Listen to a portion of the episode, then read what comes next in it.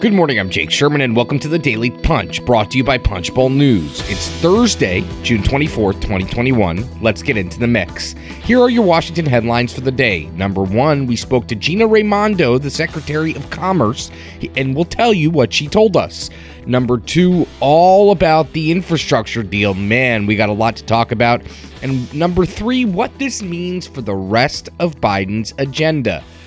Okay, let's get into the mix. Okay, so we spoke to Gina Raimondo yesterday, the Commerce Secretary, to talk about her legislative priorities and principally the U.S. semiconductor industry and the care economy, also passing an infrastructure bill. We keep hearing from Raimondo from people on the Hill, how she's a savvy operator, how she's doing really well, and how she's really good with lawmakers. So we wanted to catch up with her. We caught up with her on Zoom. The video was in the newsletter this morning. So we asked her what she says to Democrats who say that the government should not be giving all this money to U.S. semiconductor manufacturers. And she said, first of all, if we thought they could do it on their own, this wouldn't be necessary. But the truth of the matter is they can't and they won't. So that's really interesting. The U.S. has fallen big time in semiconductor manufacturing. In fact, the U.S. barely manufactures any semiconductors at all. And Raimondo said they need to put skin in the game. And that means that she would like, personally, she said that she wants the entire industry to move to the United States and to unleash $100 billion in private capital. Very interesting. Check out the video for more on that. And number two, what would she say to lawmakers who are concerned about the care economy provisions of Joe Biden's agenda? Now, the care economy is a big part of Biden's agenda, and it's something that is uncertain to get past.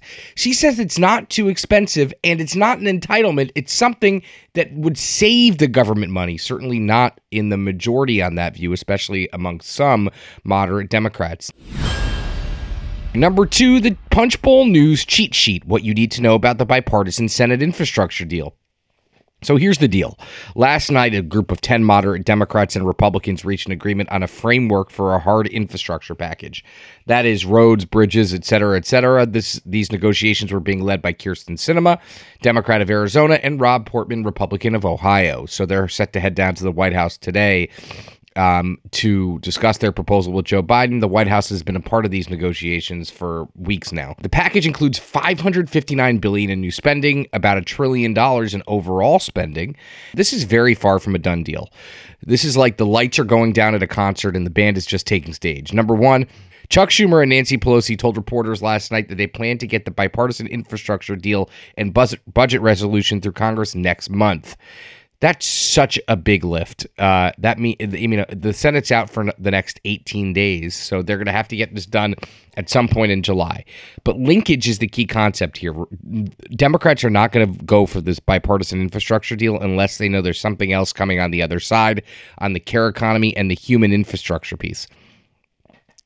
Can this bipartisan infrastructure deal pass the Senate? We have no idea.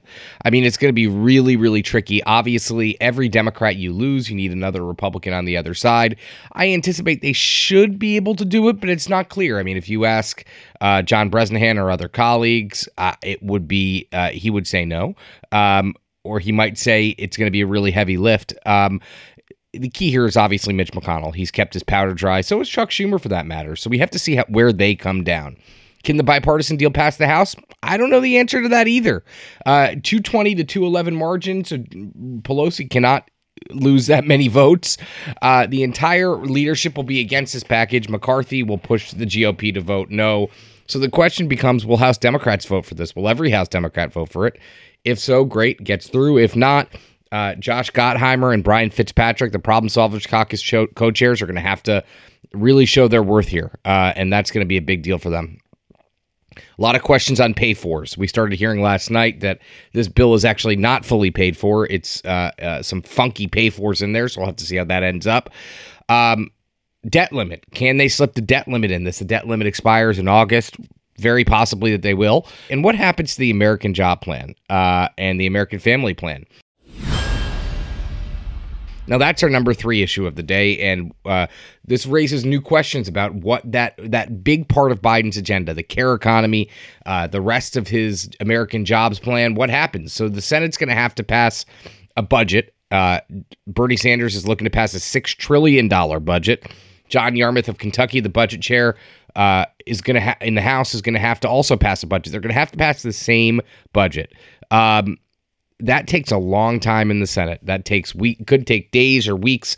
That sparks a votorama when Republicans try to bog it down and pass unrelated amendments to make political points. So in sum, here's the story. This is going to be an incredibly, incredibly busy July, August, September, October, incredibly on Capitol Hill.